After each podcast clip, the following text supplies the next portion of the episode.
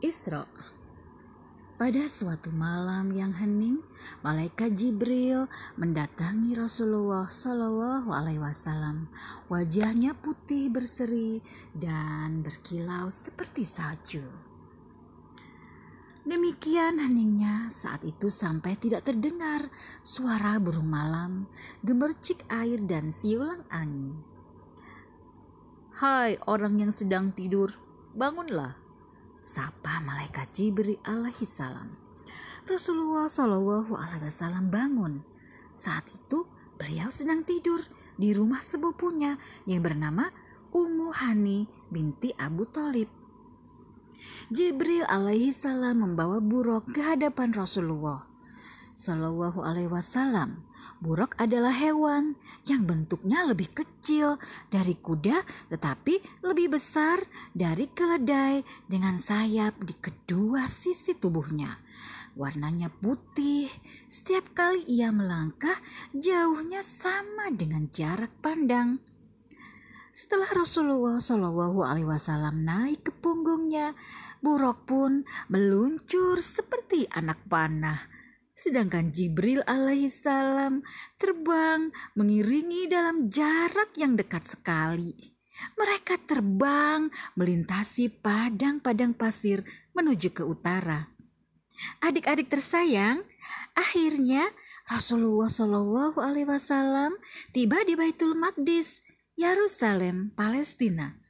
Di atas Baitul Maqdis itulah Rasulullah Shallallahu Alaihi Wasallam bertemu dengan Nabi Ibrahim alaihi salam, Nabi Musa alaihi salam, dan Nabi Isa alaihi salam.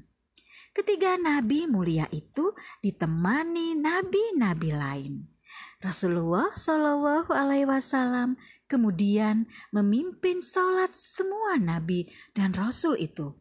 Selesai sholat, dibawakannya ke hadapan Rasulullah Shallallahu Alaihi Wasallam tiga buah bejana, satu berisi hamar, satu berisi air, dan satu lagi berisi susu.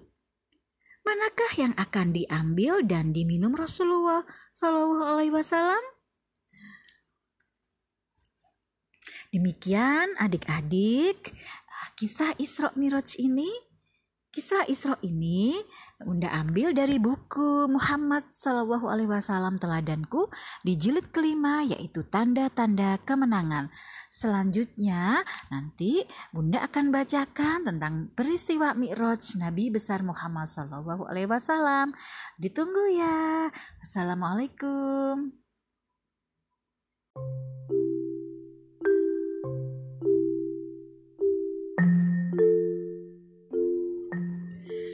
Suatu ketika pada bulan Ramadan, Rasulullah Shallallahu Alaihi Wasallam keluar rumah untuk pergi ke Masjidil Haram. Ternyata di sana sudah banyak kaum musyrik Quraisy yang tengah berkumpul.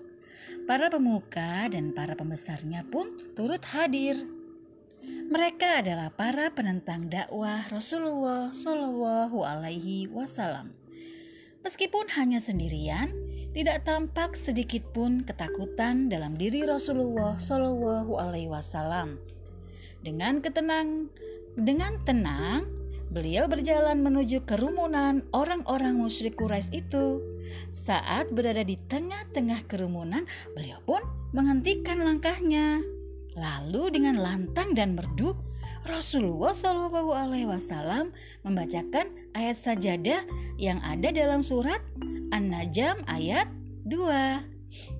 Maka bersujudlah kepada Allah dan sembahlah Dia, seru Rasulullah Shallallahu Alaihi Wasallam sambil diiringi dengan gerakan sujud. Seketika mereka pun mengikuti yang dilakukan oleh Rasulullah Shallallahu Alaihi Wasallam. Rupanya kaum musyrik Quraisy itu terbuai oleh kata-kata Al-Quran yang dibacakan oleh Rasulullah Shallallahu Alaihi Wasallam. Inilah salah satu kehebatan dan keagungan Al-Quran. Dan dari bacaannya saja tampak sekali mujizatnya. Sumber dari Said Hawa Ar-Rasul Sayyid Kutub Fi Zilalil Quran. Selesai